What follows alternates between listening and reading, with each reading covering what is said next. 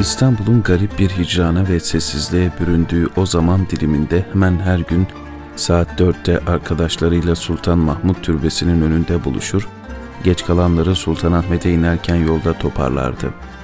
Beş on arkadaş bir süre dikili taşla Alman çeşmesinin etrafında volta attıktan sonra Gülhane Parkı'na giderlerdi. Bu arkadaşlık özel döneme ait özel bir arkadaşlıktı. Onları mahrumiyetler, mağduriyetler bir araya getirmişti.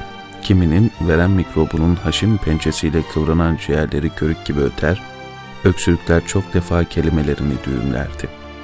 Bir akşam üzeriydi. Arkadaşlar yine Gülhane Parkı'nda memleket meselelerini konuşmaya dalmış, Servet-i Fünun'da her nasılsa bir defacık küçük bir mazumesi yayınlanan Raik, biz Servet-i Fünun aile-i edibesi şu kanatteyiz ki girişiyle yine böbürlenmeye başlamıştı. O arkadaşlarının çok da hoşlanmadığı nutuklardan birisini daha atarken Nizamettin'in gözü yalnız başına dolaşan birisine ilişti.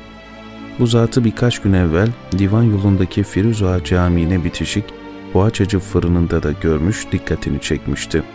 Kıymalı, peynirli, bol soğanlı börekleriyle meşhur Bulgar fırıncı daha evvel de gelmiş olmalıydı ki ona Bediüzzaman Efendi kıymalı mı olsun peynirli mi diye sormuştu.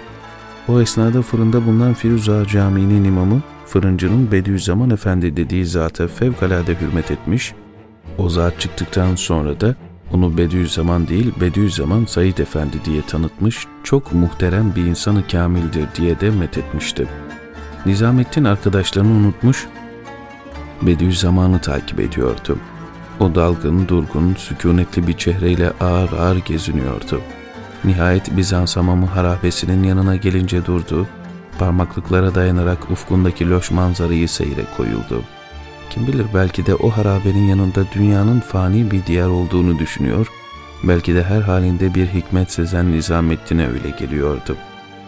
Ertesi gün Nizamettin ve arkadaşı Mehdi Park'a gittiklerinde Bediüzzaman yine oradaydı. Vakit daha erken, hava oldukça sıcaktı. İki arkadaş kaplan heykelinin yanına oturmuş, az ötedeki bankta kalın kışlık bir paltonun buram buram terlettiği gözlüklü adamı birbirlerine işaret ediyorlardı. Bediüzzaman çimlere basarak kaplan heykeline yaklaştı. Elini bir iki defa kaplana dokundurduktan sonra çekti. Nizamettin'e bakarak yakıyor efendim dedi. Sanki onlarla konuşmak istiyor bir bahane arıyordu. Hali fevkalade fıtriydi. Nizamettin hemen yerinden doğruldu, hürmetle selam verdi. Bediüzzaman selamını aldı ve aleykümselam dedi. Tam o esnada Nizamettin'in arkadaş kafilesi de gelmiş, Raik Seyda'nın yakıyor dediğini duymuştu. Kafilenin önünde elinde bir kemanla yürüyordu, söze karıştı. Bu güneş altında taş ısınmaz olur mu? Ama siz söyleyiniz bakalım, bu havalar içinde yanmıyor musunuz?'' Seyda'nın başında kara puşe sarılmış talyasanlı zaza kavuğu vardı.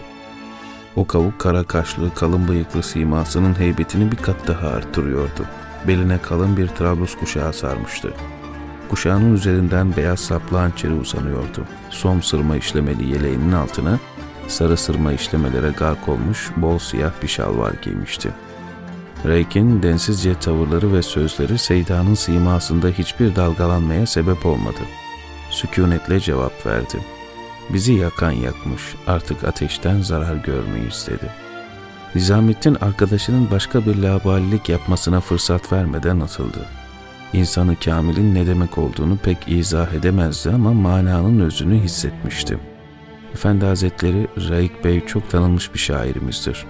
Efendi Hazretleri de insanı kamil Bediüzzaman Said Efendi. Bu merasimli takdim Raik'e verilen paye ve Seyda'nın vakarlı tavrı Raik'in bir anda kendisini toparlamasına yetti. Çin münasebet, merakta kabahat yoktur. Mesela ben dahi şu karşımızda oturan zatın neden palto giymekte olduğunu cidden merak etmekteyim. Bakışlar ve meraklar bir anda Seyda'dan o adama kaydı. Soralım dedi Raik. Hep beraber adamın yanına yaklaştılar. Raik yine sözü kimseye bırakmadı. Affedersiniz beyim, bir şeyi merak ettik de sizi rahatsız edeceğiz dedi. Adam gözlüğünü çıkardı, paltosunun yeniyle alnındaki, boynundaki terleri sildi, sonra gözlüğü tekrar taktı. Kısık ve ince bir sesle buyurunuz dedi. Demek hala benim meraka değer bir tarafım kalmış. Sorma sayıp ama neden bu havada kalın palto giyiyorsunuz? Rahatsız olmuyor musunuz? Adam kendini tutamadı güldü. Sanki içinde bulunduğu durumla alay ediyor, böylece derdini hafifletmeye çalışıyor gibiydi. Rahatsız olmaz olur muyum kavruluyorum diye cevapladı. Öyleyse neden sırtınızdan atmıyorsunuz bu paltoyu? Herhalde keyfimden değil. Neden öyleyse? Utancımdan, utanıyorum dedi adam. Raik'in niçin utanıyorsunuz sorusuyla adamın ayağa fırlaması ve arkasını dönüp paltosunun eteklerini kaldırması bir oldu. Dolu dolu, ağlamamak için kendisini zor tutan gözlerle karşısındakilere bakıyordu. Pantolonun lime lime olmuştu. Arkasında da kocaman iki tane yama vardı. Oradaki herkes gibi adamın durumuna üzülen Bediüzzaman adama yeni elbiseler almayı teklif ettiyse de adam kabul etmedi. Macerasını anlattı. İsmi Şefkati olan adam Maliye Nazırı'nın kardeşiydi. Sebebini bilmediği bir hışımla kardeşinin kendine zulmettiğini, iş bulmasını, huzura ermesini engellediğini söylüyordu. Gençler son sükut kesilmiş, bu garip adamın anlattıklarına dalmışlardı. Seyda adama teselli ve hikmet dersi olacak bir cümleyle mukabele etti. Cenab-ı Vacibül Vücut bu zulmü onun yanına kar bırakır mı zannediyorsun? Şefkati Efendi Seyda'nın bu sözleri üzerine ağlamaya alışkın gözlerinde biriken yaşları koyverdi. Zaten nicedir kalbi ağlamaktaydı. Bir müddet hıçkırıklarının arkası kesilmedi. Biraz sakinleşmişti. Zalimlere dedirir bir gün Hazreti Mevla. Sallahu lekat Hasarakallahu aleyna şiirini okudu. Son cümleye Seyda da yüksek sesle iştirak etti. Esaretten dönmüş olmasına rağmen bir türlü dinlenmeye fırsat bulamayan ve belki de her yangın kendisini yakmış, her yıkılan üzerine yıkılmış gibi hisseden Seyda, o gün akşama kadar defalarca Şefkati Efendi'nin hatırlattığı Allah zulmü zalimin yanına koymaz beytini tekrarladı. Böyle yüksek bir teselliye ne kadar çok ihtiyaçları vardı.''